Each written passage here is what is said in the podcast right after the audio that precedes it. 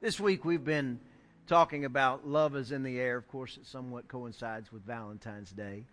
But love is not something that is defined by the world when you're a Christian.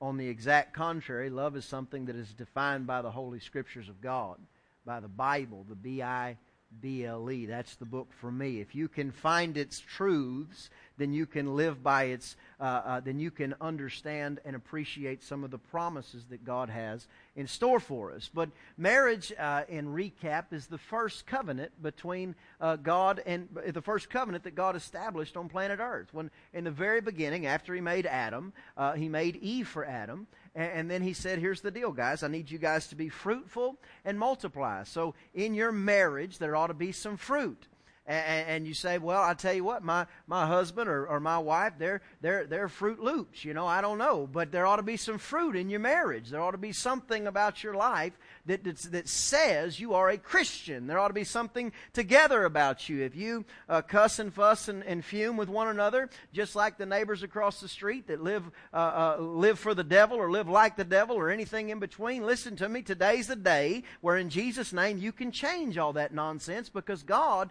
did not put you together so that you could be at each other's throat forever. On the contrary, He put you together so that you could leave what you used to know, cleave together, and become one flesh. And now this one flesh walks around uh, doubly anointed and doubly able to do the will of God and the work of God in your life. But marriage is the very first covenant that we see with God.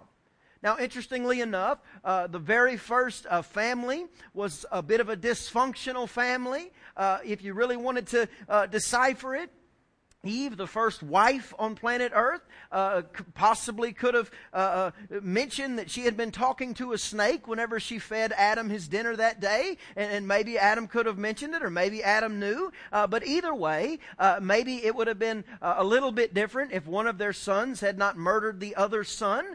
your family ought to start looking pretty good right now when we think about the first family. They were dysfunctional. But God uses our dysfunction somehow, supernaturally, to cause everything to work together for our good the moment that you commit your relationship and yourself to God in Christ. The moment you decide to do that, God then takes all those crazy ingredients that don't make any sense separate from one another and He puts them in His Holy Spirit filled blender and out pops this beautiful thing called your marriage that only God could ordain and only God could establish. It is a thing that God wants for you. It's not something that is a maybe. It's not something that is a kind of. If you are married or you want to be married, His plan and will for your life is for good and not evil in that area.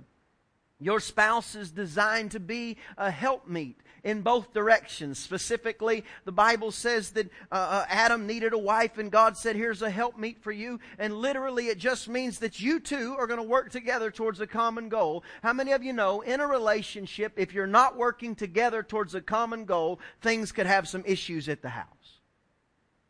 You've got to see in one direction and one direction only, and we see in that direction by looking through the filter of the Word of God.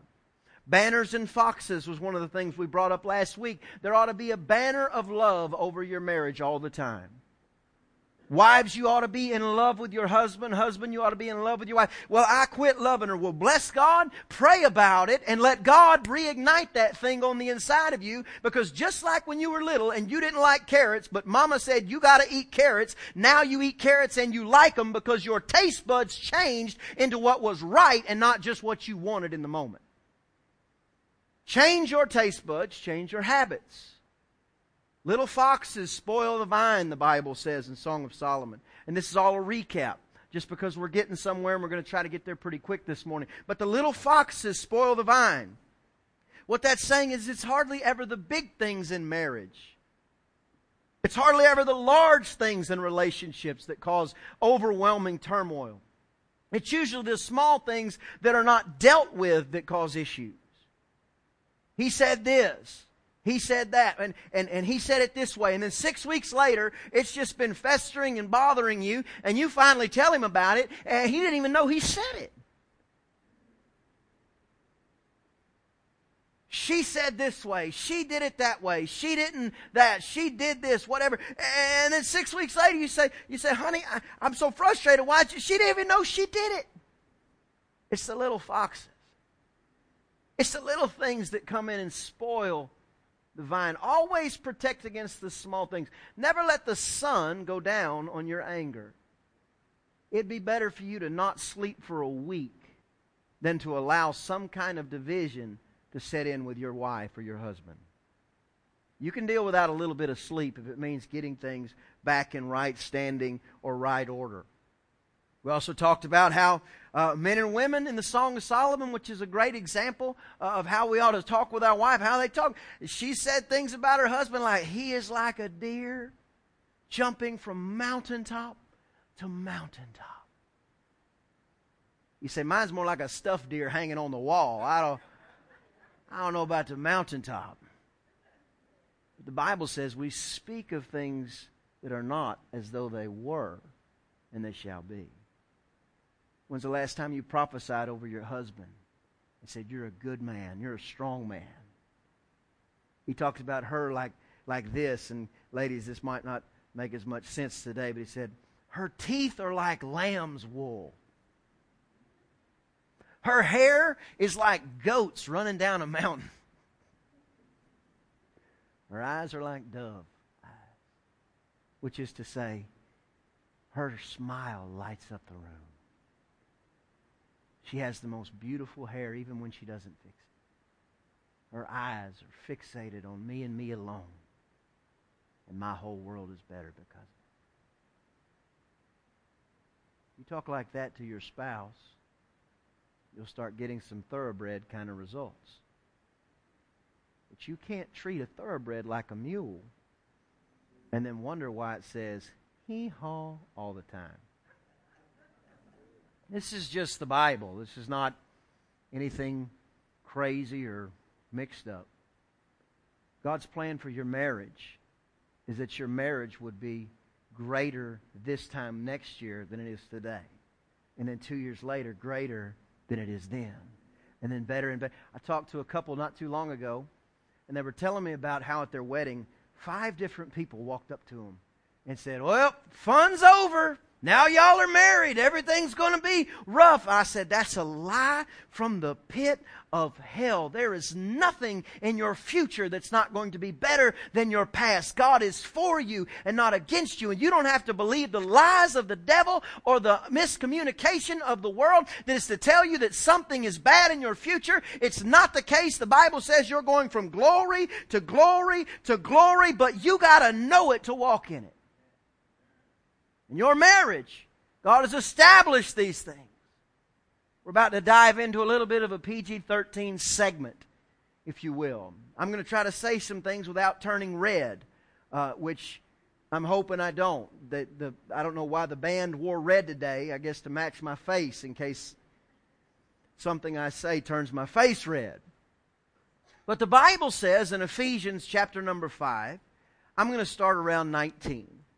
It's, this is Paul talking to the church of Ephesus, where he uh, wrote them a letter, and he was just admonishing them and helping them to know how to live a Christ centered life. Because you got to think about it. Uh, this is, this is, uh, Christianity was very new at the time, especially for Gentiles especially for people like you and me that were not uh, Hebrew. It, it, was, it was very new. So they had no concept as to how to live. They had no concept as to what we should do or what we shouldn't do. So Paul's writing them in verse 19. He says, Speaking to yourselves in psalms and hymns and spiritual songs, singing and making melody in your heart to the Lord, which is just to say, listen, uh, uh fill your mind and your spirit with songs of praise of God and see if it doesn't make things better. Verse 20, giving thanks always for all things unto God in the Father, in the name, and the Father in the name of our Lord Jesus Christ. Verse 21. Now he's talking about uh, uh, the whole congregation. He's saying this about everybody involved. He said, submitting yourselves one to another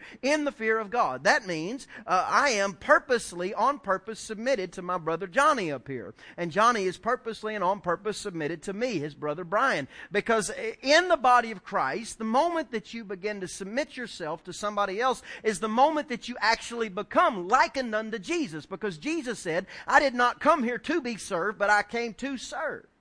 I didn't come here to be ministered to. I came here to minister to you. So the moment you take that kind of an ideology and you begin to submit yourself one to another in the body of Christ, wouldn't the church world just be a better place if everybody was submitted to one another?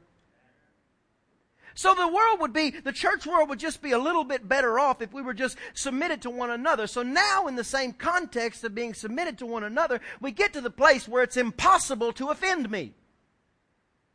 What do you mean it's impossible to offend you? It's impossible to offend me because the Bible says that I no longer live, but Christ lives in me. Therefore, I'm a dead man. Walk by a cemetery and try to offend a corpse laying in the ground. That's what you're looking at. Pretty good looking corpse, if I don't say so myself. But the moment that you remember who you are in Christ, now submitting to your brother or your sister in Christ is commonplace. It's what we want to do. It's our goal. It's our desire. So now the moment if Johnny's got a problem with me or I got a problem with Johnny, I'm coming to Johnny saying, brother, what's going on? He goes, I don't know. I said, well, brother, if there's anything, I apologize and I love you very much. Well, brother, I apologize to you and I love you very much. I said, I'm not holding your hand, Johnny. Moment we submit to one another is the moment we begin to look like Christ. Now, he begins to talk to husbands and wives. Verse 22. Wives, submit yourself unto your husbands as unto the Lord. Submit yourself unto your husband as unto the Lord. Now, in a religious world, in a religious environment, this scripture gets abused more than any other scripture when it comes to marriage. Because it becomes a hammer that men would use to try to convince women that they are some kind of a second rate or second class citizen in the house when it comes to marriage. Simply not true, not even remotely accurate, not even almost close. The Bible says, Wives, submit yourselves unto your husbands. The word submit there is a very interesting word. It's the word hypotazo in the Greek. And it literally means to willingly, to willingly volunteer an attitude of, co- of cooperation and of helping to carry the burden. So, can I say this? Men, it is impossible to biblically make your wife submit. Because what the Lord is speaking of here is a willingness to cooperate. Then he goes on to really make it clear. He says, as unto the Lord. Ladies, when was the last time that Jesus smarted off to you? When was the last time that Jesus made you feel less than valuable? Gentlemen, when is the last time that Jesus smarted off to you or made you feel less than valuable? The moment you decide to act to your wife like Jesus acts to you is the moment you can expect your wife to voluntarily cooperate and help carry the load. As unto the Lord. Can I say it a little bit stronger? Gentlemen, if you're not acting like Christ, I'm not sure she's called to submit.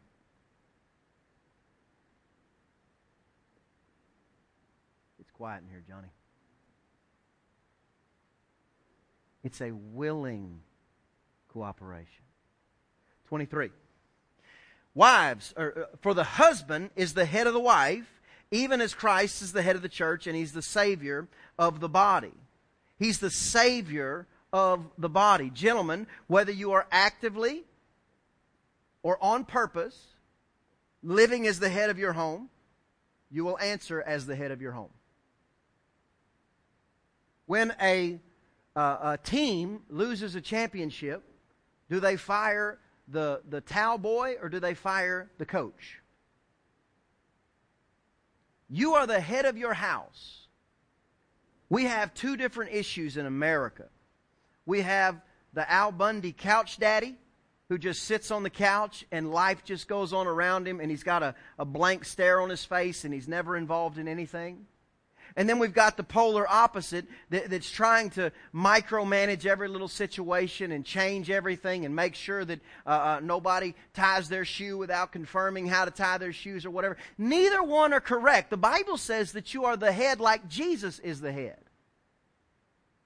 So Jesus is there and always available, never going to forsake you, never going to leave you, none of those other things, but at the exact same time, He is a strong tower that we can run to and we are safe. So if your family has a picture of you that is not the strong tower that found in any situation that they can run to you, listen to me, gentlemen, then you need to work on the tower that you have created yourself to be.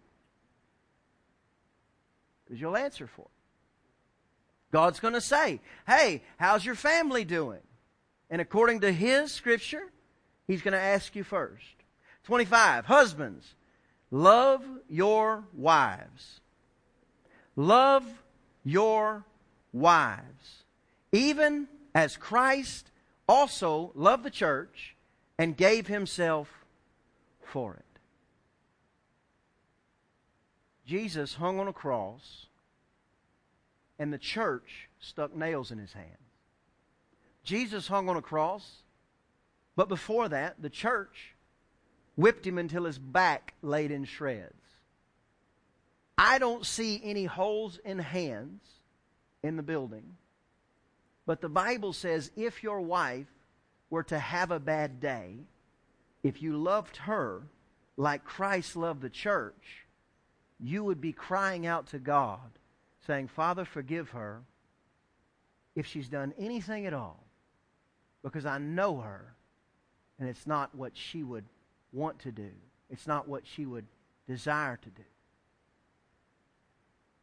The moment that you decide that you are the judge and jury is the moment that you have decided that your family and your ideology is more, excuse me, that the ideology of your family is more important than the biblical definition of your family.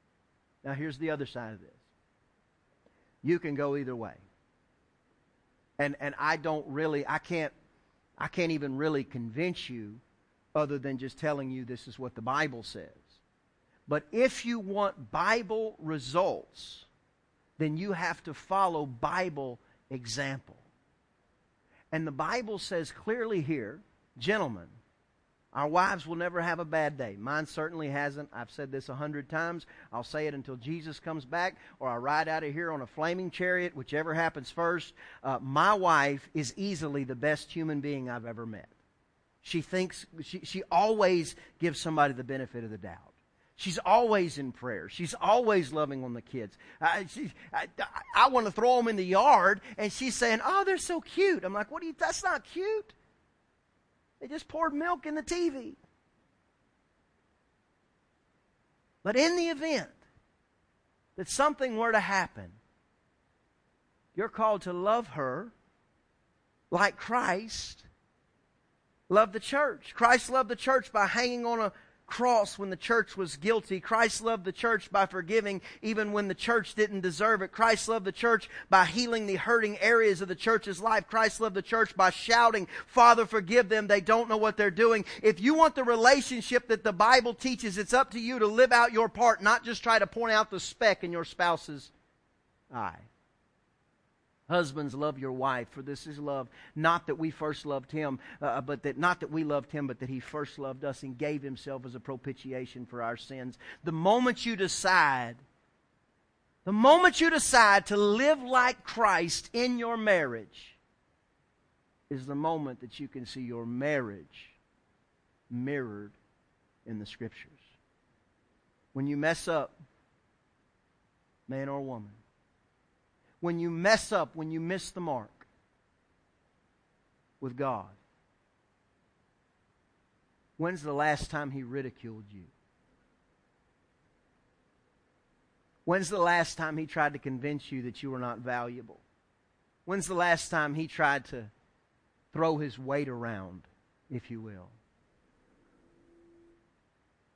Slamming doors, slamming cabinets, coming home late because you don't want to be home yet.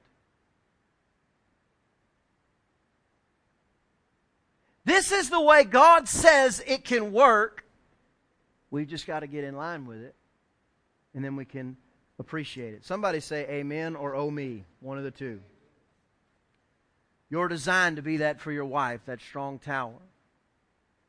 Make absolutely certain that your wife knows she can run to you in any moment. The way you do that is with fruit. The Bible says you know a tree by its fruit. You know a tree by how it bears. You know a tree by how it acts. So if you've never been the person she can run to, today's a new day. Make a commitment to yourself, to your wife, and to your God that you'll never speak another harsh word in your home. Well, you don't know what she said to me. I don't care what she said to you. You don't know what this, you don't know what that. You haven't met my mother in law. Everybody's got a mother in law. Whatever. Solomon had 700. He had 700 wives. He also slept with 60 armed men. Maybe he, maybe he was worried. Slept, slept with 60 armed men around his bed. Maybe he made one of those 700 wives mad. Listen to me. This is just the Bible. It's the recipe for success in your life. 1 Corinthians chapter number 7. 1 Corinthians chapter number 7, beginning in verse number 1. Now, concerning the things whereof you wrote unto me, this is Paul. Now he's writing to the church of Corinth. So obviously, the church of Corinth had written him a letter, and they were interested in getting to know some information uh, uh, they, they were interested because again christianity was new. How do we act in this certain way? So he says concerning what you wrote to me it's good for a man not to touch a woman meaning uh, outside of wedlock it's good that a man and a woman do not uh, come together uh, with sexual relations outside of marriage. That's called uh, fornication uh, so Paul then continues to write. He says, Nevertheless, to avoid fornication, let every man have his own wife, and let every woman have her own husband. That clears up right there that you are supposed to have one wife for one life, one husband for one woman. That's it. Every one of them supposed to have their own. It's not like man should have 25 wives, and it's not like women should have 25 husbands. I understand the Old Testament. We're not talking about the Old Testament. We're talking about Paul, what he wrote to Corinth, and we fit into this category category,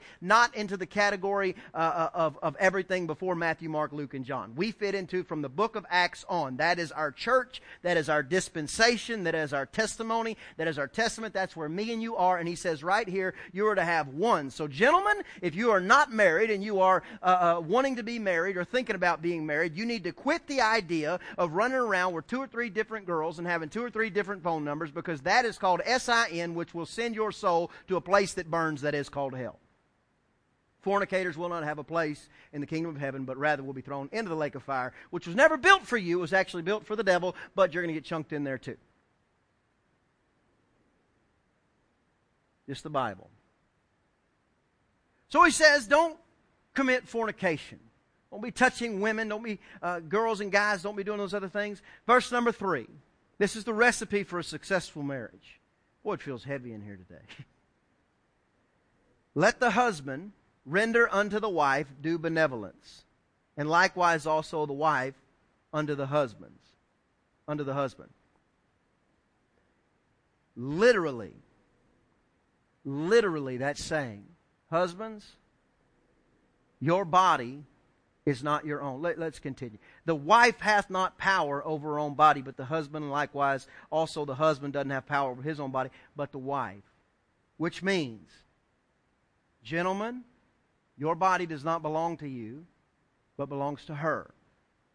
And if you want to experience the kind of marriage that God speaks of, then there is none of this, I have a headache stuff. Does anybody know what I'm talking about? Nod at me. This is the place where I might blush. You don't have to say amen. But, gentlemen, it's not yours to withhold. Ladies, it's not yours to withhold.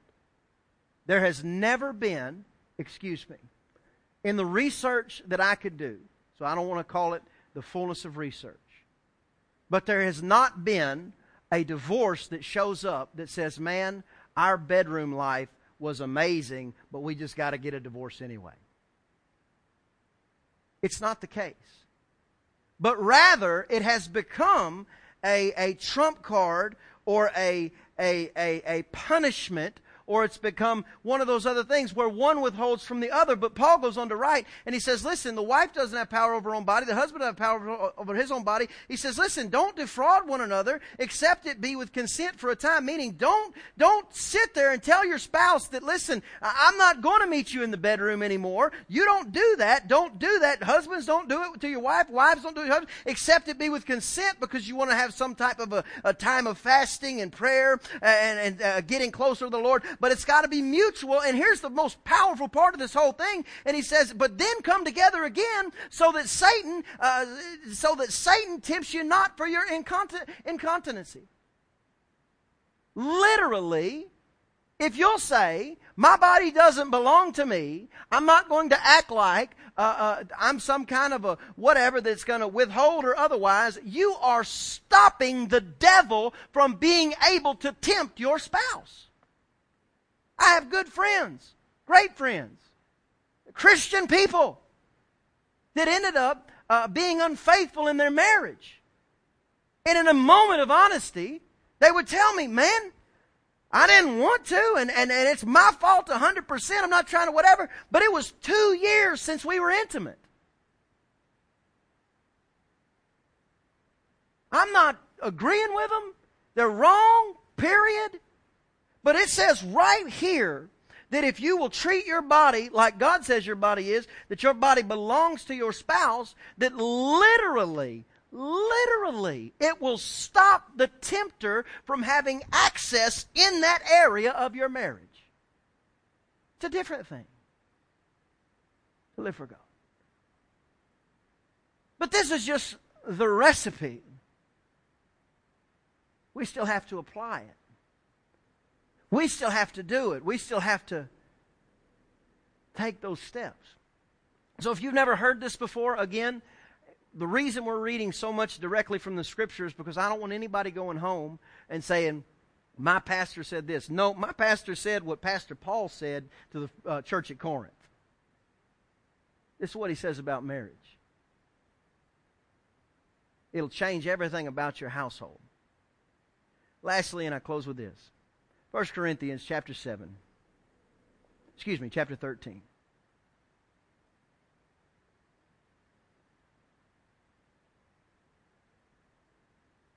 Love is not a feeling, but love is a verb. Feelings are wonderful. The, the emotions that go along with love are incredible. Many of you ladies were at the Valentine's banquet this week and you were saying, if he would dress like this, I would feel better all the time. Well, life's just better with some chocolate covered strawberries, isn't it? But in your life and in my life, the infatuation of love is a powerful thing. Let me put it in perspective with your relationship with God. When everything's going great, you got the white picket fence painted, dog in the yard that listens to you. Everything's wonderful. And you come to church, and our worship team, which does a phenomenal job, sings one of those songs, and it pulls on the very essence of your soul, and you feel God. That's as real as rain, and it's powerful. But then there's those weeks when you're driving to work and you have eight flat tires you get to work only to find out that they're laying people off. You leave from work only to find out that the dishwasher broke, the washing machine broke, and you need a new roof. And then you go to church on Sunday and you get there late because you got halfway there and realized that none of the kids had shoes on. And you walk in, and that feeling that just seven days ago was overcoming and overwhelming your body, your, your spirit, everything. You just felt God. Yeah, you, you can't find it. You, you, you say, well, when I lifted my hands, I felt him last time. So you lift your hands, nothing. Not even a goosebump. Which, side note, He's not a goosebump. You can get a goosebump by watching a scary movie. You're going through all the motions. Ah, I love you. But there's no feeling. He is still God. In your relationship with your husband or your spouse, there'll be moments, maybe on a date, maybe you get the kids to bed, or maybe you're empty nest, whatever. There's just a feeling where you just, it's easy. And that part's fun, and I appreciate it. But love, according to the Bible, is not a feeling at all. Love is a verb, and it's a decision that you make. Same man, the Apostle Paul, arguably the greatest apostle to live, in the same group of letters or letter that he wrote to the church of Corinth, says this about love. It's read at almost every wedding. I'm going to read it in the New English translation. It says, Love is patient, love is kind, it's not envious, it doesn't brag, it's not puffed up. Love is not rude, it's not self serving, it's not easily angered or resentful. It's not glad about injustice, but rejoices in truth. Bears all things, believes all things, hopes all things, and endures all things. Let me just say it different.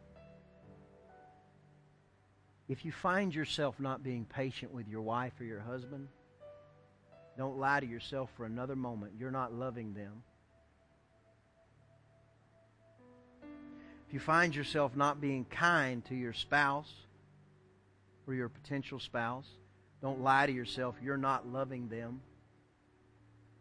If you find yourself envying their advancement, you find yourself envying them in a way that says, I can't believe they're this and I'm just little old this. You're not loving them. You find yourself bragging to them, eh, here's an example. One, one of you's driving, fill in the blank who, I don't care, and they hit the curb and they pop the tire. I would have never done that. You've never been able to drive worth a foot. You think they don't know they just messed up? The moment you decide to brag over your wife, you're not loving them. It's not puffed up. It doesn't walk in and vaunteth itself up, King James says. King Brian is here.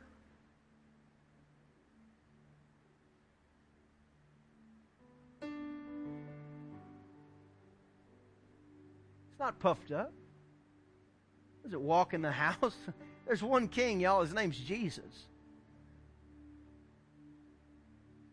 It's not rude. I know when I'm rude. It's almost instantaneous when I know it. It didn't used to be. But boy, I know it now. When I say something quick, when I say something in a way, I know it. And immediately, to the best of my ability, I start apologizing without exception. Sometimes she'll say, I didn't even notice. That's just the quality of person she is, but when you're rude to your spouse, you're not loving them. Love is not self serving. It's not easily angered or resentful. This is something that, that, that, that takes work. This is spinach today. A lot of times we eat some cake and this is spinach. If you're easily angered with your spouse, just stop it. Just stop. Just stop being angry with your spouse. Get mad at somebody else. You wouldn't talk to the waiter at Dairy Queen like that. But you'll talk to your spouse harsh because you know whatever. You wouldn't say that to the young lady at Kroger if they dropped your gallon of milk and spilled it all over your new shoes, you wouldn't talk to her like that. Yeah, you'd say, it's okay, it's okay.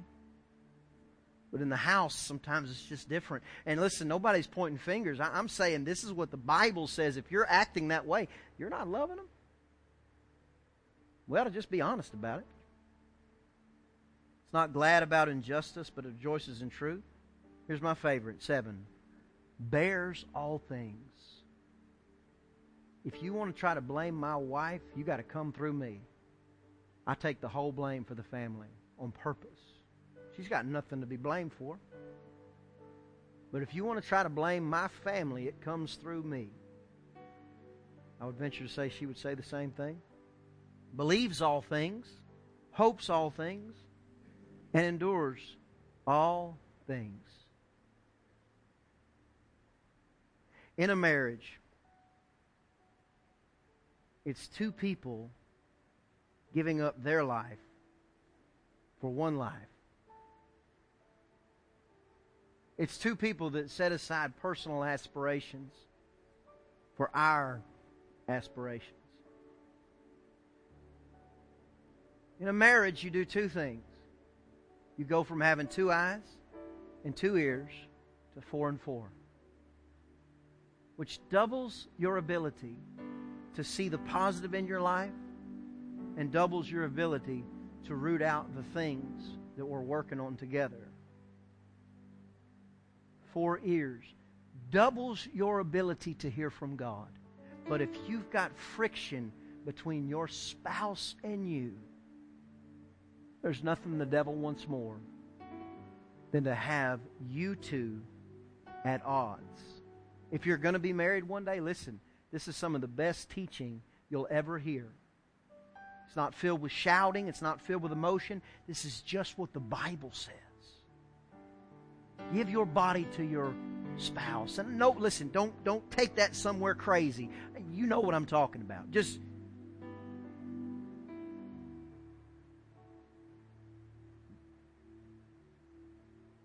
I love that song. My life is not my own. To you I belong. I give myself, I give myself away. That's why Jesus constantly is comparing our relationship to Him like a bridegroom and a bride because it makes so much sense. Every time He could have come down on us, He goes, No, Dad, forgive them. They don't know what they're doing. Every time he could have said, no, no, no, I'll heal you because you just got sick because you touched the doorknob and then you wiped your face and some germs got on you. But I'm not healing you because you, you smoked eight packs a day and you did it to yourself. He doesn't sit there and weigh it and balance it like that. He goes, I have compassion on them and I heal them all. That's why he says he's the bridegroom, we're the bride, so we can have a picture of it. He gave his whole body, his whole self for you and for me. Is there an area of your life that you're withholding from your spouse? Is there an area of your life that you don't share because you're concerned about what they would say or what they would think?